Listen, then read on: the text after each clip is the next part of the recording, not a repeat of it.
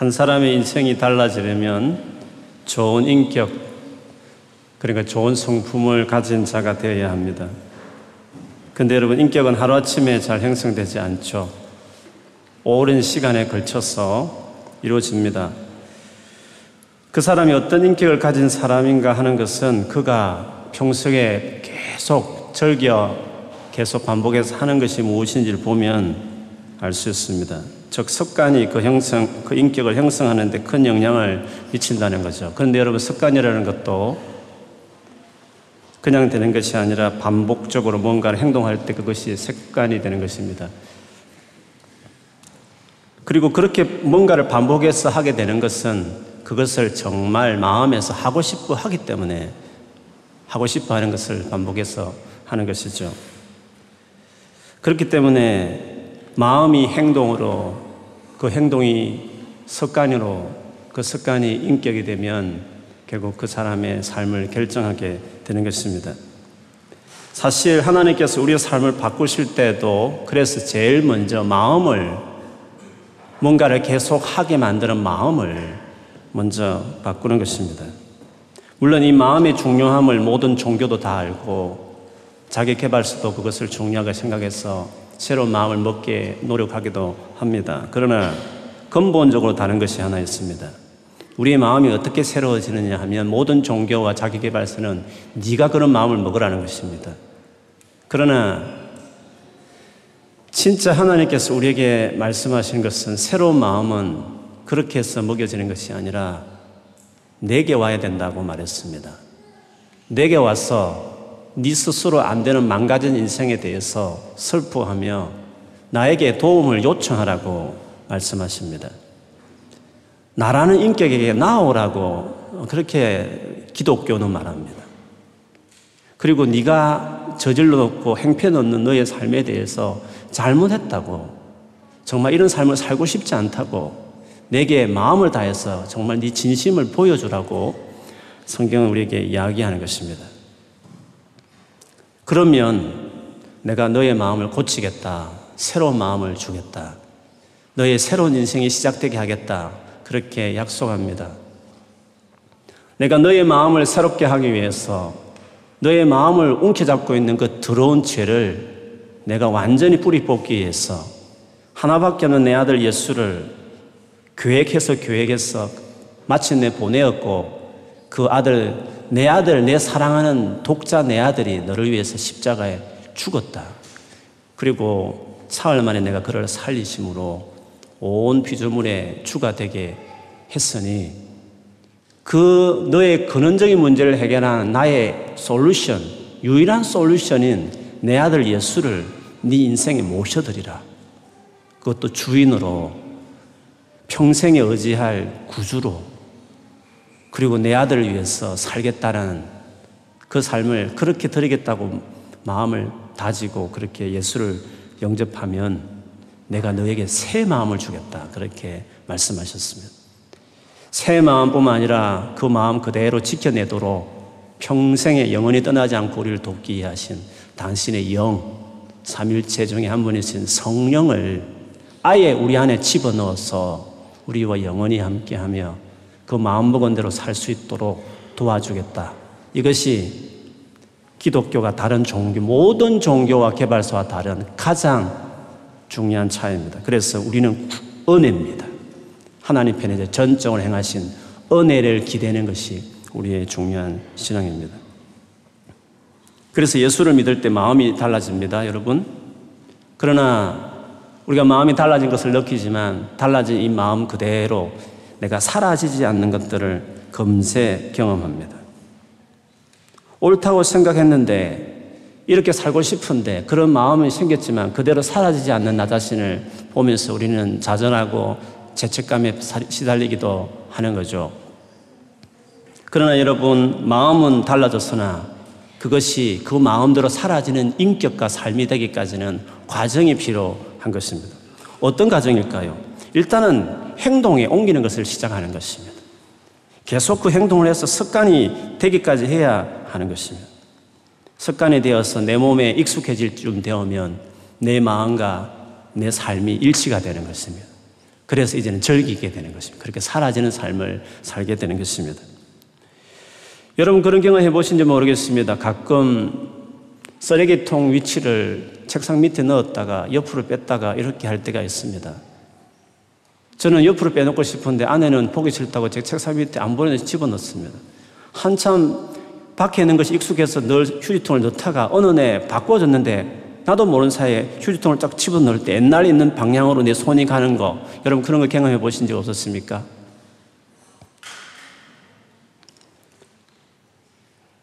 운전 하나도 처음에는 너무 두렵고 서툴고 막 겁나고 어, 실수도 많이 하고 사고도 종종 나기도 합니다. 그러나 계속하면 그것이 익숙해지게 된 시작하면 멍 때리면서도 운전할 수 있습니다. 사색하면서도 우리 운전할 때가 제일 편안함을 느끼는 사람도 많습니다. 저도 그렇게 이기는 것입니다. 어떤 하나님의 말씀이 내 가슴을 탁 치면 맞아 저렇게 살아야지 이렇게 결심이 딱 들면 그것이 내 인격과 삶으로 이어지려면 이어지려면 그 옳다 싶은 그것과 관련된 행동을 하는 것입니다. 그것을 계속 하는 것입니다. 습관이 될 때까지. 자꾸 중간에 포기할 때 있습니다. 옛날 습관으로 계속 돌아가기도 하고 때로는 죄를 또 짓기도 합니다. 그러나 주님은 다 이해합니다. 그렇게 진지하게 자기 삶을 바꿔보려고 노력하는 자들의 그 실수를 하나님 다 이해합니다. 그때 또 용서 구하고 그러면 주님은 일곱 번, 일흔 번이라도 용서하라고 말씀하신 분이기 때문에 그분도 하루에도 그 정도로 우리를 받아주시고 용납하십니다. 죄책감 가질 필요 없습니다. 진지하게 회개만 늘 하면 주님 언제나 또다시 받아주십니다. 계속적으로 회개하느냐? 아닙니다. 그런 식으로 포기하지 않고 계속 어려운 삶을 계속 살면, 행동을 계속하면 점점 어려워지는 것입니다. 그런 식으로 우리는 죄를 이기는 것입니다. 어떤 무서운 중독적인 죄도 시간 문제지, 어떤 거는 길게 기고 어떤 건 짧을 뿐이지, 그렇게 계속하면 십자가의 보일이 강력하고 내 안에 계신 하나님이 계시기 때문에 반드시 인생 바뀌어지게 돼 있습니다. 그래서 여러분, 내가 인격으로 삶으로 내 삶이 달라지기까지는 시간이 필요합니다.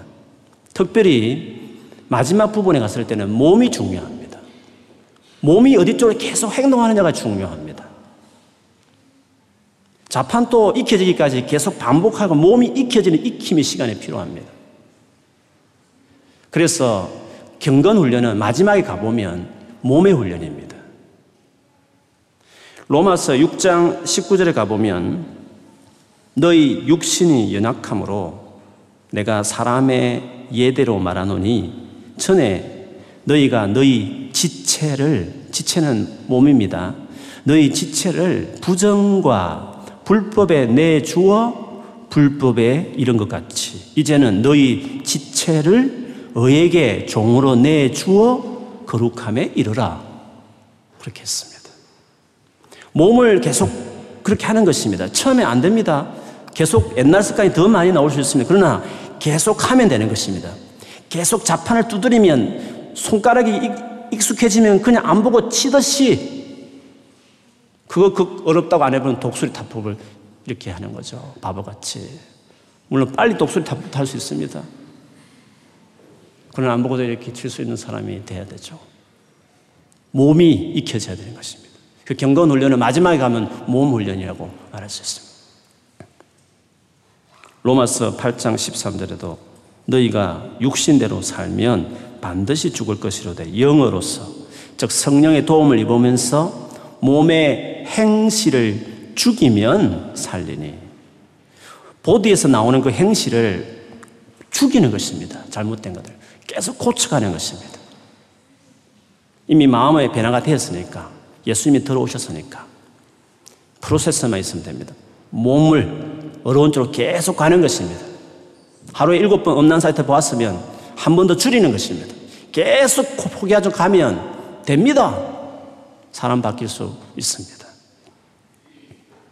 그래서 거룩이라는 것은 습관의 문제일 수 있습니다. 반복적인 행동으로 이어질 수 있습니다.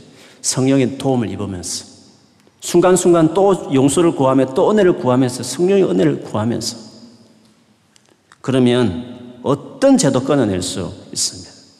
그래서 거룩은 습관입니다. 반복적인 뭔가가 필요함으로 거룩함이 이루어져가는 것입니다. 오늘은 그 많은 거룩한 습관 중에 특별히 한 가지를 가지고 좀 이야기를 하고 싶습니다. 그것은 전도입니다. 사실 전도만큼 예수를 믿고 난 이후에 어려운 습관 없습니다. 참 내 인격처럼 전도가 되는 것은 정말 어렵습니다. 다른 모든 것은 다 잘할 수 있지만 전도는 언제나 부담스러운 것이 전도입니다. 사실 그렇습니다. 곰곰이 생각해 보면 전도는 클라이막스입니다. 예수를 위해서 자기 삶을 던지는 게 전도인데, 물론 전도지 나눠주는 것을 전도로 생각하면 처음부터 할 수 있겠지만, 그러나 원래 전도의 본질을 생각해 보면 전도는 크리스찬의 삶에 그냥 꼭지입니다. 그래서 어려운 건 당연한 것입니다. 그러나 그 어려운 정상도 이런 식의 방식을 하면 됩니다. 저희 교회를 사랑하는 우리 최동상 선교사님 이번에 한국을 가셔서 뭐 책도 하나 쓰시고 어, 팬과의 만남 이런 것 남설 기회도 하시고 거기서 어떤 목사님 한 분을 만났는데 1년 전에 선교사님이 한국에서 전, 전도 세미나를 했습니다. 그때 참석하신 목사님이셨어요. 대개 은혜를 받으셨어요. 아, 그래. 전도를 우리가 해야 되겠어. 이런 마음을 먹고 교회를, 전도하는 교회 세우기 위해서 결심을 했대요. 그런데 아무리 생각해도 그 교회가 몇 천 명 되는지 모르겠습니다. 그래도 꽤 큰 교회인데 전도하러 모이자 하면 성도들이 안 모일 것 같다는 생각이 들었습니다. 그래서 기도하는 중에 하나님이 지혜를 주셨대요. 강구하기를 여러분 어차피 걷기 운동을 많이 하셔야 되니까 어느 날 운동화를 실은 채로 이 아파트 단지 넓으니까 전도 전혀 하지 말고 그냥 걸어 다니십시다. 운동 삼아. 단지 기도하면서. 기도만 하고 그냥 걷기 운동합시다. 그렇게 강구했더니 10명이 모였더래요. 그래서 그 10명 데리고 그 아파트 단지를 돌았대요. 무려 7개월 동안 그냥 걷기 운동을 기도하면서. 그동안 그 아파트 단지에 놀랍게도 많은 세신자들이 등록을 했다고 합니다. 7개월 지난 이후에 목사님이 그냥 이제 잊지 말고 그냥 지나가다가 괜히 좀 말을 붙이고 싶은 사람이 있으면 인사도 하면서 좀 말을 좀 붙여 봅시다. 이렇게 했다고 그러더라고요. 그러면서 참 지혜로운 목사님이시다.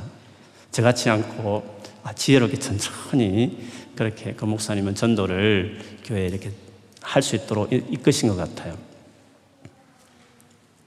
그 정도로 전도는 참 어렵, 어렵게 모두가 부담스러워하는 것입니다. 저도 사실 충분히 이해합니다.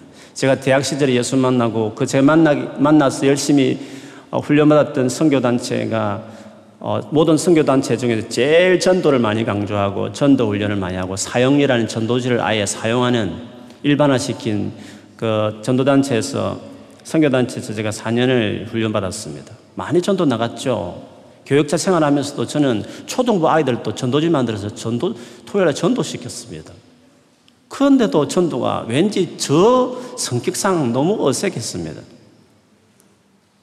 그래서 전도를 좀 잊고 살았고, 제게 익숙한 뭐 설교나 혹은 뭐 성경 공부나 제자 훈련이나 이런 것에 주로 많이 했습니다. 그러다가 몇번 나눴지만 지금부터 한 6년 전에 2012년에 런던 올림픽 선교대회 때 전 선수들과 관광객들을 위해서 한인들 중심으로 미국과 한국에서 많은 전도팀들 와서 전도하는 일을 했는데 그때 제가 현장 전도 오거나이즈하는 책임자였습니다.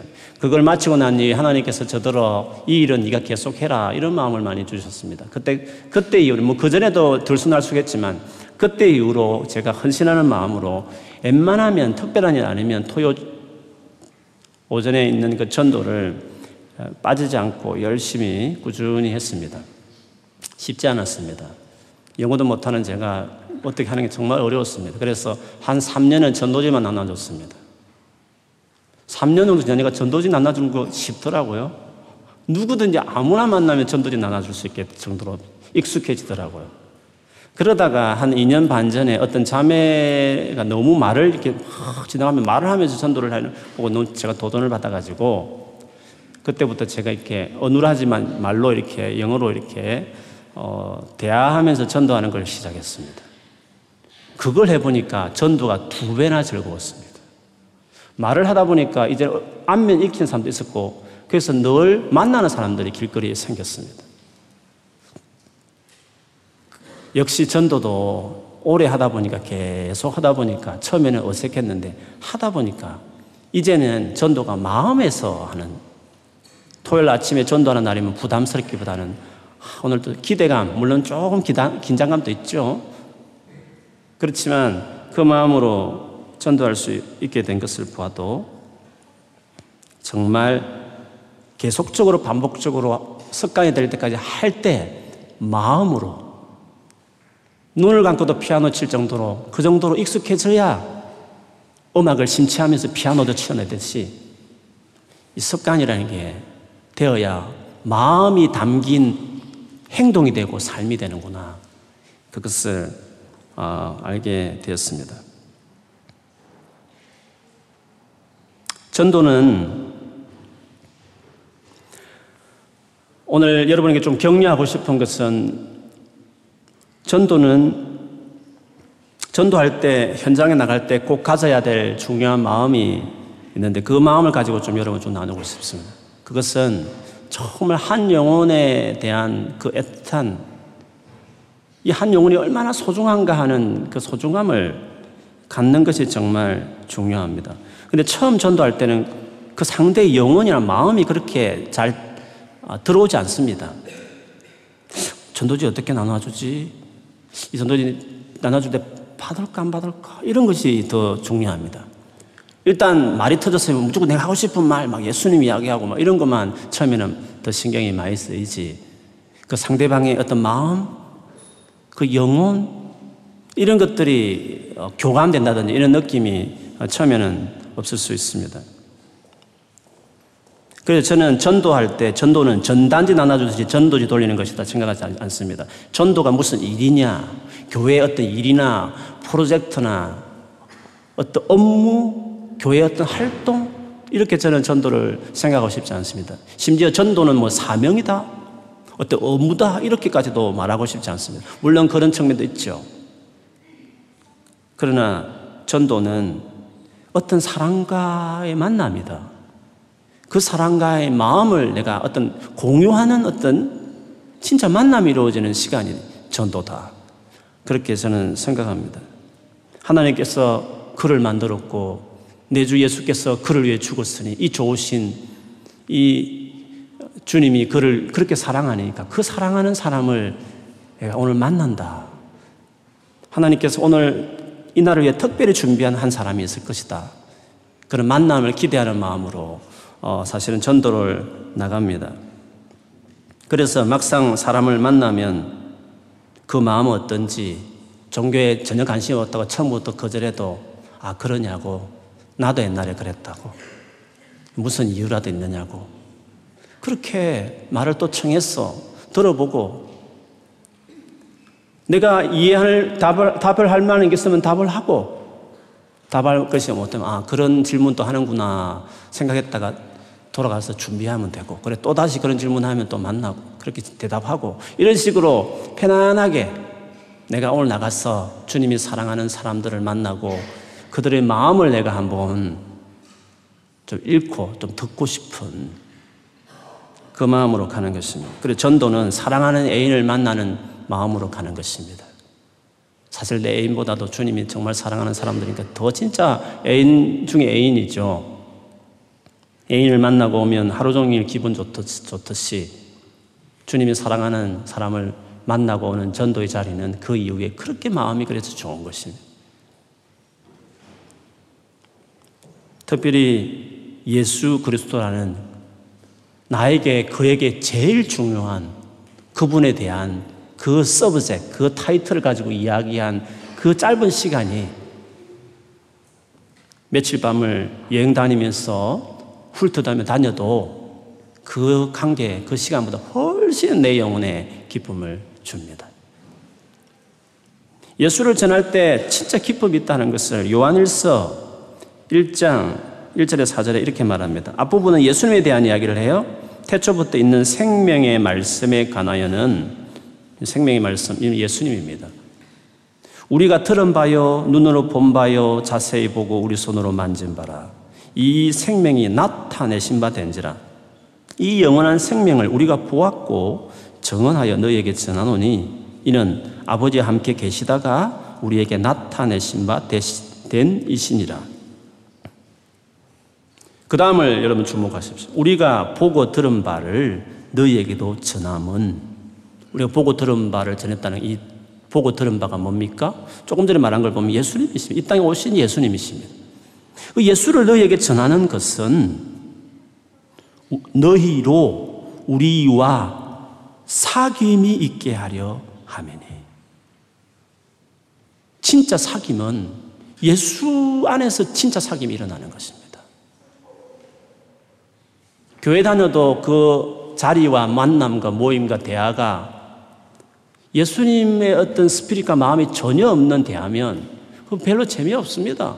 그냥 뭐 자주 만나면 정들릴지 모르겠지만 정드는 거하고 진짜 사귐하고 좀 다릅니다. 진짜 사귐은 예수님을 전할 때 뭔가 예수님의 마음을 나누는 그 자리에 진짜 펠로십이 일어나는 거거든요. 그것을 요한이 말한 것입니다. 내가 이 보고 들은 예수를 전하는 것은 우리로 너희와 사귐이 있게 하려 함이라. 그렇게 말했습니다. 우리의 사귐은 아버지와 그의 아들 예수 그리스도로 그리스도와 더불어 누림이라. 우리가 이것을 써은 우리의 기쁨이 충만하게 하려 함이라. 기쁨, 충만한 기쁨. 예수님을 이렇게 나눌 때 있습니다. 오늘 이렇게 중요한 예수를 전하는 그리고 그 예수께서 얼마나 한 영혼을 사랑하시는가 하는 것을 오늘 본문이 가장 잘 보여줘서 오늘 그 부분을 가지고 오늘 본문 가지고 좀 나누고 싶습니다. 오늘 본문에 보면 예수님이 그날 또 하루 종일 힘들게 사역을 하셨습니다. 정말 피곤하셨고 배에 눕자마자 깊은 잠에 들 정도로 진짜 몸이 피곤했습니다. 늦은 밤이었습니다. 근데 예수께 제자들에게 말하기를 여기 마을에 살지 말고 저 건너편은 저 호수지만 사실은 바다라 일컬지만 그 큰 갈릴리 호수를 저 건너편 노조에서 가자. 예수님이 제자들에게 말했습니다. 제자들이 입이 쭉 나왔지만 이 피곤한데 또 간다 해서 불평스러운 마음이 있었지만 주님이 말씀하셔서 배를 빌려서 그리고 그 노를 저어서 그 저녁에 밤이 되어가는 그 저녁에 그 호수를 지나갔습니다. 예수님은 배 뒤에 눕자마자 바로 잠에 들어졌습니다. 폭풍이 쳐도 정신 일어날 없을 정도로 흔들어 깨우기 전까지는 깊은 잠에 들 정도 진짜 피곤했습니다. 뭔가 중요한 일이 있으니까 그 밤에 그래도 쉬지 않고 그 건너편을 가자 했겠죠. 그래서 배를 저 그 호수를 지나가는데 중간쯤 갔을 때 갑자기 예기치 못한 폭풍이 거센 바람이 불었습니다. 그래서 배가 막 뒤집힐 지경이 되었습니다. 거기 제자들 중에 어부 출신들이 많았습니다. 웬만한 폭풍들은 다 생각하고 지나칠 수 있습니다. 근데 이 폭풍은 자기 어부 생활하는 가운데 이만큼 거센 폭풍이 없었습니다. 하다 하다 안 돼가지고 주무시는 예수님을 흔들어 깨웠습니다. 주여 구원해 주소서 우리가 죽겠나이다. 그랬더니 예수님 일어나셔서 이만한 일로 이렇게 소란이냐 믿음이 적은 자들아 하시면서 바다를 화 폭풍을 강풍을 향해서 꾸짖었습니다. 막 꾸짖으면서 잔잔하라고 이야기를 했습니다. 그러더니 아주 잔잔해졌다 성경에 그렇게 말씀을 하셨습니다. 바다와 강풍을 바람을 보면 꾸짖는단 말이 좀 생소합니다. 사람 꾸짖듯이 그리 꾸짖는 것이 좀 이상하지 않습니까? 한 번 또 주님이 바다에 폭풍 만난 제자들을 찾아갔을 때 꾸짖지 않았습니다. 그냥 배에 딱 하니까 그냥 그쳤습니다. 그냥 그 폭풍들이 알았어. 그냥 머리를 숙이는 거죠. 근데 이번에는 이것들이 머리를 안 숙이는지 꾸짖었다고 말했습니다. 왜 그렇게 하셨을까? 왜 이런 표현이 써졌을까?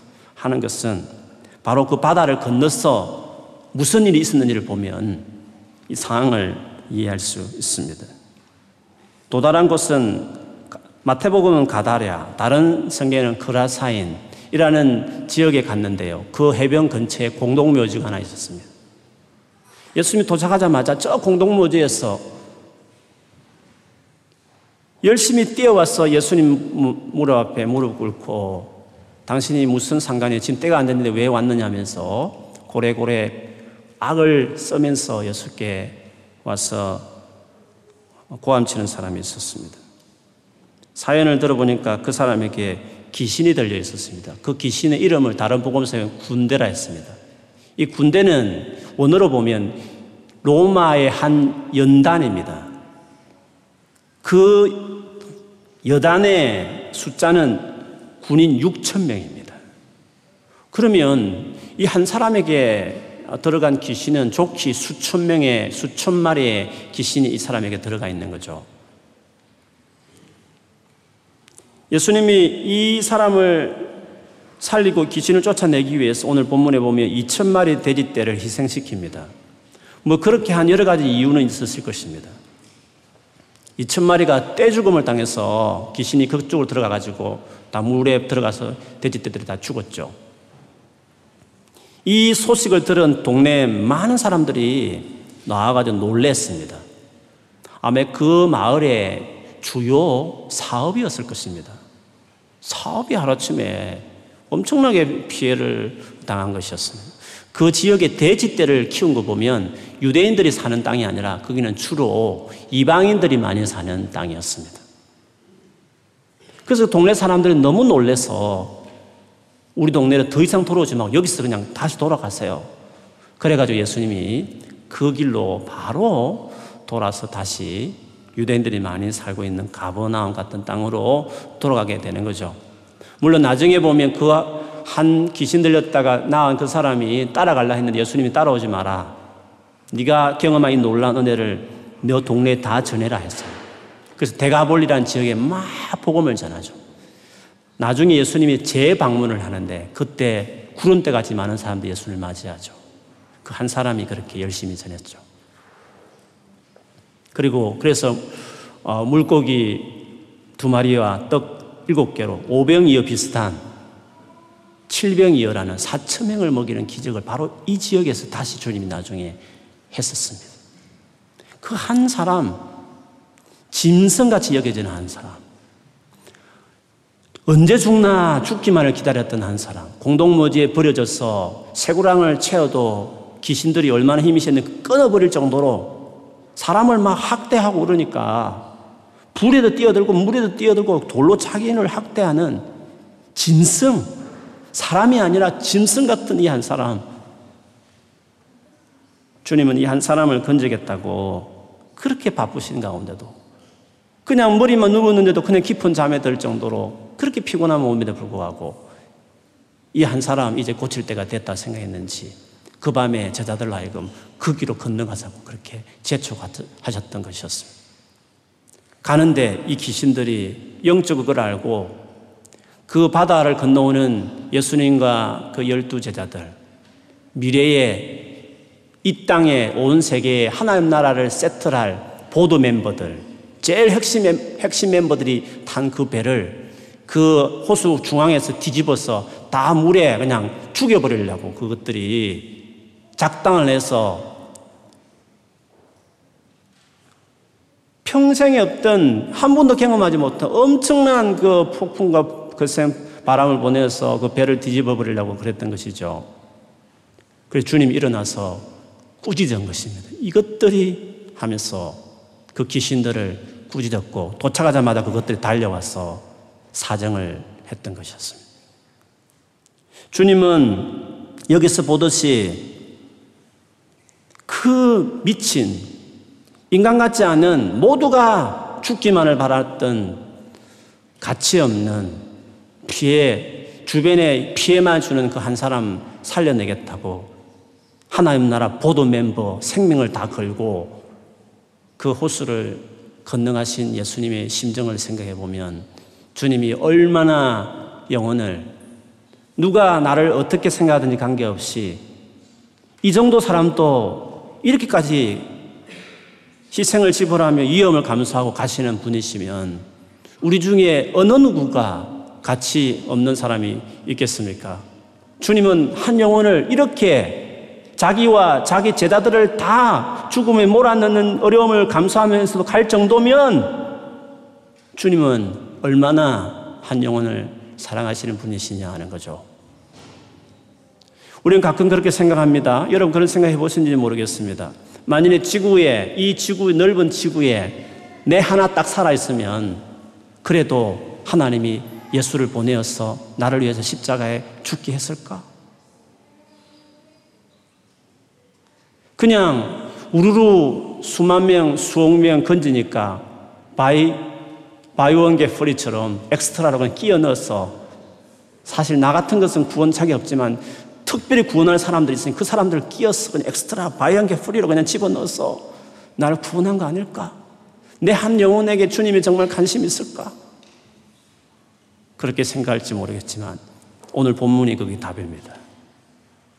짐승같이 살아가는 인간의 쓰레기 같은 사람같이 여겨지는 세상에 지탄을 받는 한 영혼이라도 주님 당신과 하나님 나라 그 중요한 핵심 멤버를 다 죽이, 죽음에 몰아가는 것을 감사하고도 가겠다. 그렇게 하시는 분 같이 주님은 한 영혼을 그렇게 소중하게 여기는 것입니다. 지난 우리 어라이저 때 두 교회를 두 외국 교회를 저희들이 일주일 동안 정말 열심히 전도를 해줘서 한천 세대 이상 문을 두드리면서 전도지 나눠주고 문을 열고 또 관심 있으면 대화도 하고 복음을 전했던 어, 그런 적이 있었습니다. 한 교회는 그것 때문에 11명이 그 주일날 왔고, 한 교회는 두 분인가 왔습니다. 나중에 피드백을 받아보니까 11개 온 교회는 3명 어, 정도가 이제 출석하고 있다고 합니다. 다른 한 교회는 잘, 제가 안 여쭤봐서 잘 모르겠습니다. 그렇게 일주일을 그렇게 열심히 전도해서 고작 3명이나 혹은 열심히 해서 결국 아무도 안 논다고 그렇게 하면 그러면 그게 헛수고냐 하는 거죠. 이 한 영혼을 생각해 보면 주님이 이렇게 하는 걸 생각해 보면 그렇게 수천 수 수억을 들여서 해서라도 한 명이라도 구원할 수 있으면 그게 헛되냐는 거죠. 우리는 경제 논리를 따져서 그렇게 해가지고 그래 몇 명이나 전도되고 얼마나 구원받냐 이렇게 생각할지 모르겠어요. 경제 논리에 입막힌 사람들 효과 있으면 하고 효과 없으면 안 하는 그게 아예 익숙해져 있는 사람들 영혼의 가치를 그렇게 다룰 수 없는 거죠.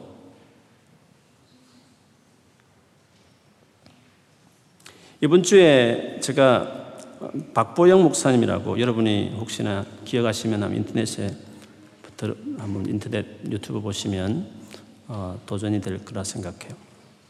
박보영 목사님께서 집회한 걸 제가 한 여섯 편인가 짬짬이 시간 내서 이제 좀 들었습니다. 그분이 그분이 하나님을 어, 놀랍게 만났는데 그 만나게 했던 도움을 줬던 한 여성도가 있었습니다. 여성도는 하나님께 음성을 들어서 박보영이라는 사람이 있는데 그 사람을 위해서 네가 언제 올라올 텐데 그때까지 너는 기도해라 해가지고 수년간을 어, 명절에 시댁에도 가지 않고 남편에게 얻어마다 가면서까지 그 명령에 순종해서 그 박보영 목사님 위해서 기도를 했습니다. 그래서 어느 날 그 기도 올라가서 목사님이 박보영 목사님이 하나님이 정말 강력한 인재 속에서 이제 만났죠. 그 여, 여성은 목사님께 대단한 영적 멘토와 같은 분이셨습니다. 기도를 하도 많이 하다 보니까 천국을 수시로 왔다 갔다 하는 분이셨다 그러는데 한 번은 그 여성도가 천국 갔더니 너무 아름다운 집이 하나 있어서 자기 딴에는 저거 내 집인가 보다 해서 주님께 물었더니 내 집이 아니다 그거는 하시면서 사실은 저 집 주인이 누군지를 주님이 보여주셨대요. 저, 농, 저 섬나라에, 섬나라 아니다, 섬에 어떤 조그만 교회를 목회하는 그때 장면을 봤을 때 그분 목사님이 되게 나이가 드셨대요. 저 종을 위해서 내가 마련한 집이었다 그랬대요. 왜 그랬는지 사연을 계속 말씀하시기를 저 종이 젊었을 때 20대, 30대 섬에서 처음에는 전도사 생활을 시작했지만 아, 내가 도시에 가서 큰 목회를 해야 되는데 이런 생각을 하고 중간에 짐을 싸고 이 젊은 나이에 내가 야망을 목회에 뭐 그래도 큰 꿈이 있는 아니고 큰 교회 있지 않습니까? 뭔가 남들 보기에도 야 그래도 잘했네 이런 마음 들 만한 그 목회를 꿈꾸고 짐을 싸고 나갈 생각을 하다가 하다가 그 몇 명 남겨진 그 자기 성도들을 생각해 보다 보니까 내가 가면 이겨서 올 사람이 없을 텐데 했어. 짐을 꾸렸다가 또 풀고 40대 40대 지금 이 시간을 놓치면 더 이상 안 돼. 다시 짐을 꾸렸다가 그때도 또 풀고 그렇게 하다가 그 나이가 될 때까지 그곳에서 목회한 내 종이다. 주님이 그렇게 말씀해 주셨다고 그랬습니다. 사실 제가 런던에서 뭐 다른 한인교회 비하면 좀 큰 교회라고 생각해서 남들이 어떻게 생각할지 모르겠지만 여러분 또 어떻게 생각할지 모르겠지만 저는 교회가 크다고 전혀 모르겠습니다. 이런 말 제가 제 자신을 잘 몰라서 잘 모르겠지만 전혀 큰 교회에서 제가 자랑하거나 이것이 제가 잘해서 됐다거나 그런 생각 조금도 없습니다. 그냥 저도 여러분 같이 하나님께 진심으로 전심으로 예배하고 싶어서 그냥 예배를 10년 동안 예배를 열심히 했고 하나님이 그냥 여러분을 보냈을 뿐이었습니다. 굳이 하나님 그래도 우리 교회를 만일에 은혜를 그렇게 주신 이유를 굳이 찾는다고 한다면 이 복음을, 이 예수를 그래도 이 런던에서 열심히 전하는 교회가 되어야 되겠다. 이 마음으로 달려온 그거 하나 주님 보시고 어, 그래서 하나님께서 은혜를 주셨다면 아마 주셨을 것입니다. 적어도 우리 교회를 거쳐가는 한 주를 머물러도 모두가 평생에 성교사적인 삶을 살아가는 성교사로 만들고 싶다. 그게 저의 기도입니다. 자기 분야와 전공을 가지고 성교사처럼 그 영역에서 예수를 위해 살아가는 성교사적인 삶을 살아가는 사람을 세우는 것이 우리 교회의 목표다. 그것이 그 마음을 주님이 받으셨어. 그래서 하나님께서 은혜를 주셨으면 주셨지. 특별히 대단하다고 생각지 않습니다. 절대로 교회 사이즈를 보고 주님은 그 나라에 상급을 주시지 않습니다. 여러분 세상에서 어떤 지위와 성공을 얻었다 한들 그것이 하나님 앞에 갔을 때 칭찬받을 일이 아닌 것입니다. 주님 앞에 설날을 생각하면 기대도 되고 또 여러 가지 그것 때문에 더 열심히 하게도 되지만 한편으로는 정말 두려운 마음이 많습니다. 내가 하나님 앞에 섰을 때 나 어떨까? 하나님 뭐라고 내게 말씀하실까? 그 생각하면 정말 두려운 마음이 많습니다. 주신 은혜를 생각해 보면 너무 잘못하고 부족한 것들이 너무 많다고 생각되기 때문에 그런 마음이 많이 들죠. 그래서 우리 교회가 얼마나 많은 사람이 모이느냐 그게 중요한 것이 아니라 얼마나 우리 한 사람 한 사람이 이 교회 밖을 나가서 믿지 않은 많은 사람들에게 이 예수 그리스도를 전하는 삶을 살아가는 사람이 되느냐. 그게 우리에게 정말 중요한 것입니다. 주님이 마태복음 25장에 말했듯이 영, 양과 연소 비유에도 보듯이 정말 소자 같은 자들, 버려진 자들, 인간같이 않게 여겨지는 수많은 이 땅에 버려진 소자들, 그들을 그 가진 지위와 그 시간과 그 재능과 그 권위를, 오소리티를 가지고 그 사람들의 보호자가 되고 그 사람의 눈물을 닦아주고 나 위치는 높으냐 언제나 나의 눈은 그 아래 사람을 향해서 그들과 같이 나아가는 그들과 같이 보내주는 사람들 그걸 어느 정도 했느냐 얼마나 마음을 담아 했느냐 그것이 주님 앞에 갔을 때 주께서 우리에게 심판할 가장 확실한 근거입니다. 예수님이 직접 하신 말씀이니까 확실한 것입니다.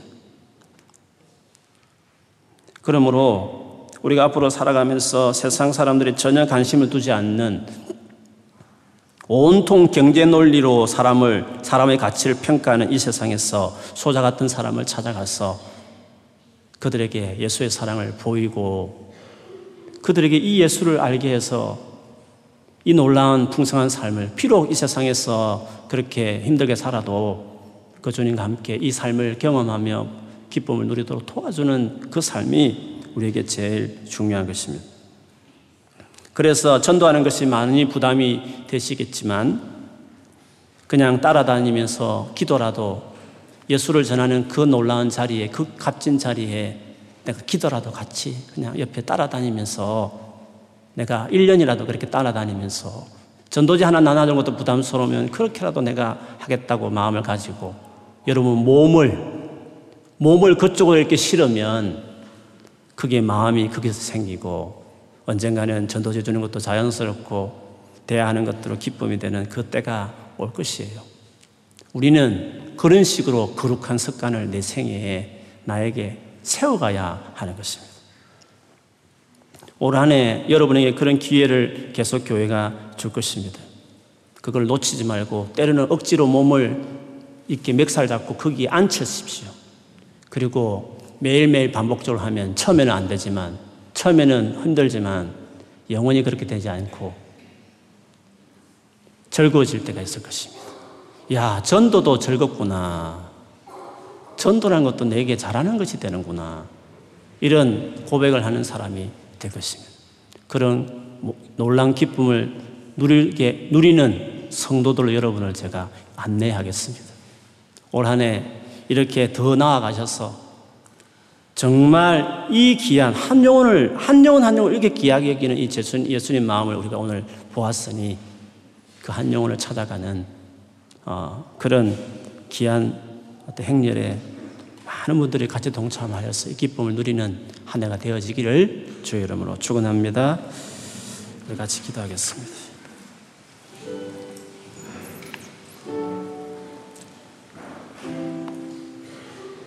하나님 주신 은혜 생각하면서 우리 감사하고 주님 앞으로 살면 얼마나 살겠습니까? 여러분 30대면 아무리 운동 많이 하고 건강식품 잘 먹고 짐 하루도 빠지 않고 다녀도 30살이면 여러분이 딱 산 거 두 배, 60년만 지나면 이 세상 떠나서 주님 앞에 섭니다.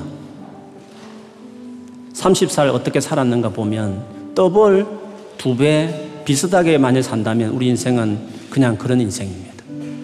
이제라도 오늘 이 시간이라도 내가 정말 가치 있는 삶을 살고 주님 또 이 짐승 같은 짐승보다 더 못한 이 사람을 위해서 이렇게 자기 삶을 다해서 오셨다면 우리도 이 주님의 모습을 닮았어.